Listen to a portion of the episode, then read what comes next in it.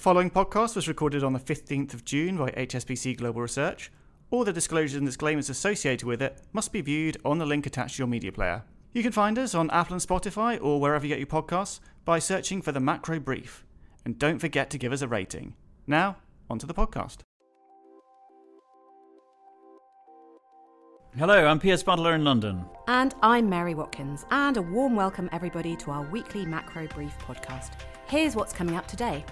Following a tough few months for financial markets, we assess the mood among emerging market investors as we look at the results of our latest EM sentiment survey.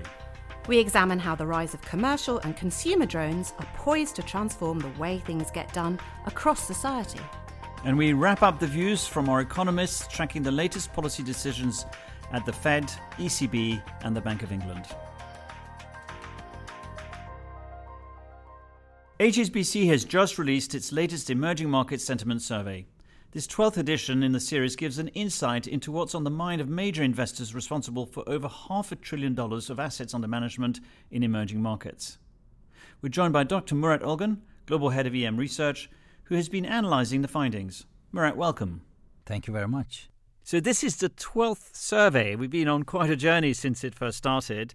And in fact, the last survey was very bullish in terms of EM sentiment. Uh, but since then, obviously, we've had volatility in the markets. We've had uh, people worrying about things such as the pace of the China recovery. So, how does EM sentiment look like today? Sure, thank you. No, it's been it's been three years since we launched the survey, the twelfth quarterly edition, indeed. So, look, investors still retain a broadly constructive view on EM, but as you said, it's been a volatile quarter with all these things impacting the sentiment. And there have been a few changes. Actually, there is some moderation in that bullish expectation.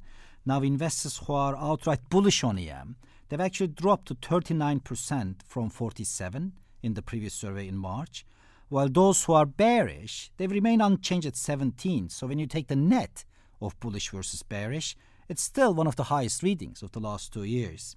But similarly, consistent with that moderation of bullish expectations, We've seen cash levels picking up a bit to 5.9% as weighted average as a share of assets under management from 5.1 earlier. And also the risk appetite score has moderated to 6.1 from 6.9, where 0 is no risk in EM and 10 means highest risk in emerging markets. So, if we get a bit more specific, what are EM investors worrying about now in terms of emerging markets? Yes, I mean, as you said, part of the volatility was because of a hawkish global monetary policy outlook throughout the second quarter and continued rate hikes by global central banks. So investors actually still worry about the US Federal Reserve and other global central banks keeping their rates high for longer. And the other worry has been there for a while is recession in major economies. And what about on the upside? Uh, is there anything that they're sort of thinking could be a positive catalyst? There are actually. As a matter of fact, this one, what stands out is the share of investors who think a soft landing in major economies could be a major upside for EM. That share has doubled from the previous survey. And also, some investors believe that inflation can actually fall to targets sooner than expected, and they appear to be key upside risks for emerging markets outlook. And when we were chatting ahead of uh, this interview, uh, you said something that really struck me that in the sort of 25 years or so of covering emerging markets, there was a divergence in this survey that is rarely seen in emerging markets. Tell us what that is.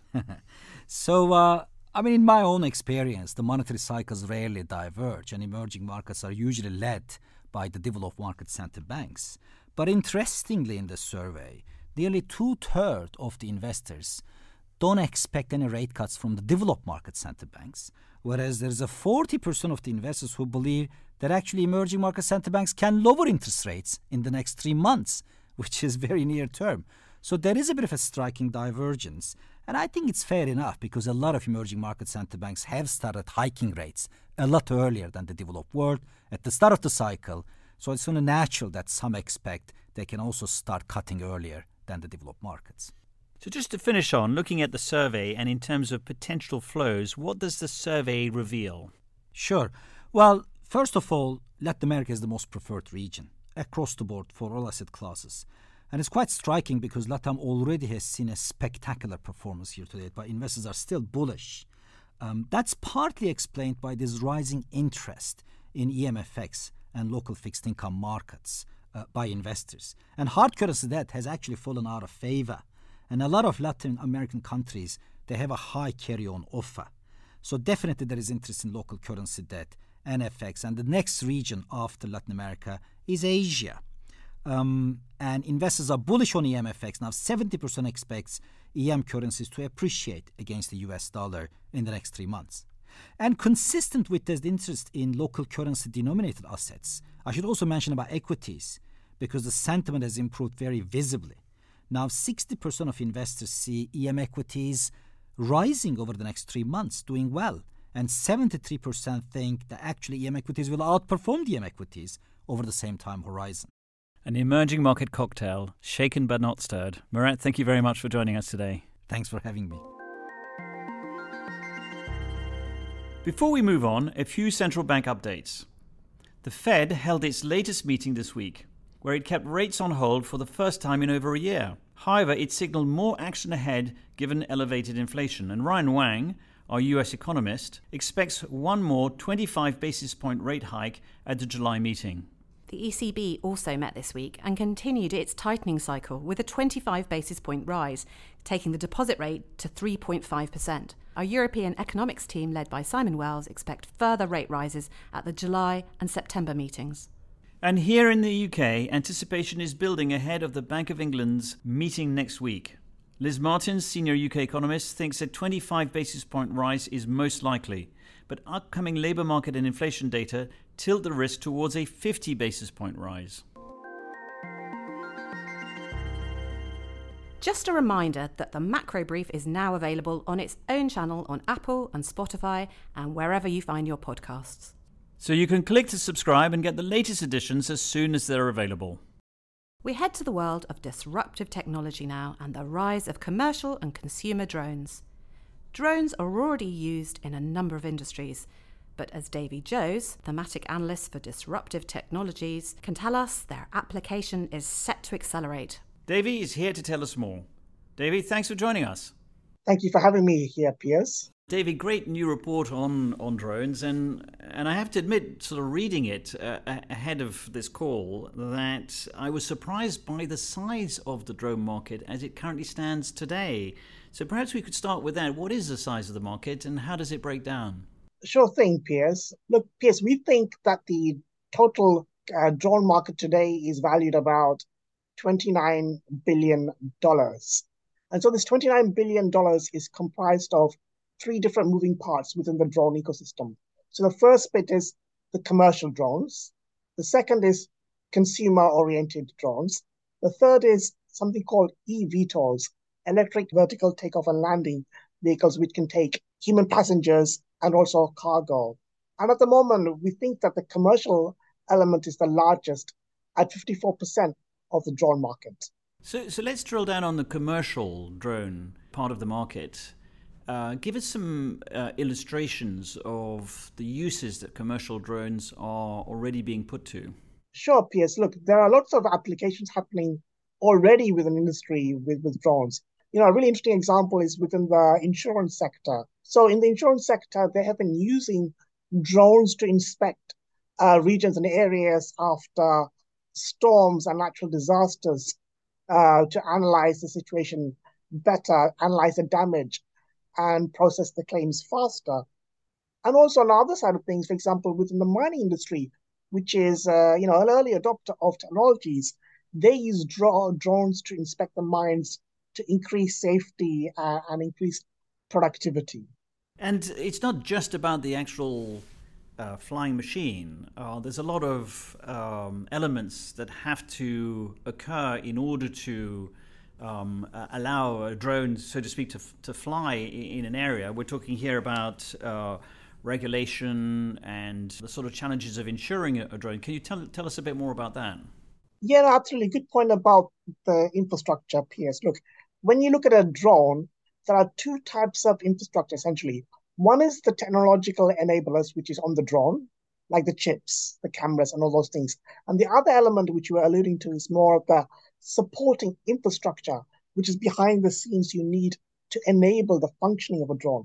For example, for drones, because they orbit the skies and have many, very risks associated with that and safety issues, you have to have the regulators behind you. So there are different regulations all over the world for companies to negotiate and governments to do. And sort of the other infrastructure is some of the insurance sort of uh, frameworks that have to be put into place for these drones to fly safely. Putting all that together and looking at uh, the future of, of drones, uh, your report is is forecasting some some pretty impressive growth. Um, what, what, sort of forecast do you have, and and what is what is behind that really strong growth? Yes, Piers. Look, at the beginning of the podcast, we said that we think drones are about twenty nine billion dollars today, and we expect this to grow tenfold in our base case scenario to about $290 billion. And even in our bull case, we expect it to nearly $500 billion.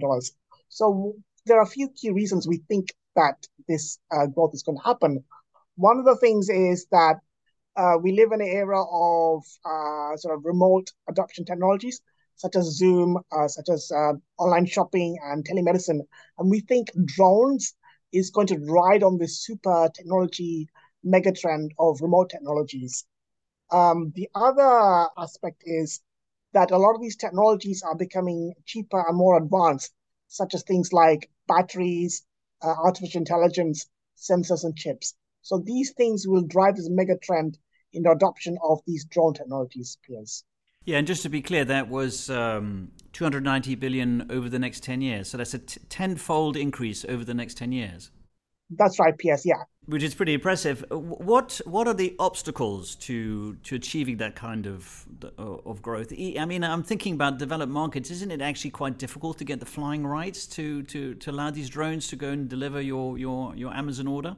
So that's a really interesting question, Piers. So interestingly enough, uh, drones have had an easier life of getting to the skies in the emerging markets and the developed world, because in the emerging markets, because of these infrastructure and rules are not so tight and maybe less built up in terms of spaces. Uh, companies like Zipline, which deliver medical products around, have been doing this to countries in Africa for a number of years now. But this is still yet to take place uh, more widely in the developed world. But as the regulators sort of understand the risks and the pros and the cons, uh, it will become easier to adopt going forwards. Uh, well, it's been fascinating to talk to you, David. Thank you very much for joining us today. Thank you for having me, Piers. So that's it from us. Thanks to our guests, Murat Ülgen and Davey Jose. Don't forget to subscribe to the Macro Brief wherever you get your podcasts, and we'll be back again next week.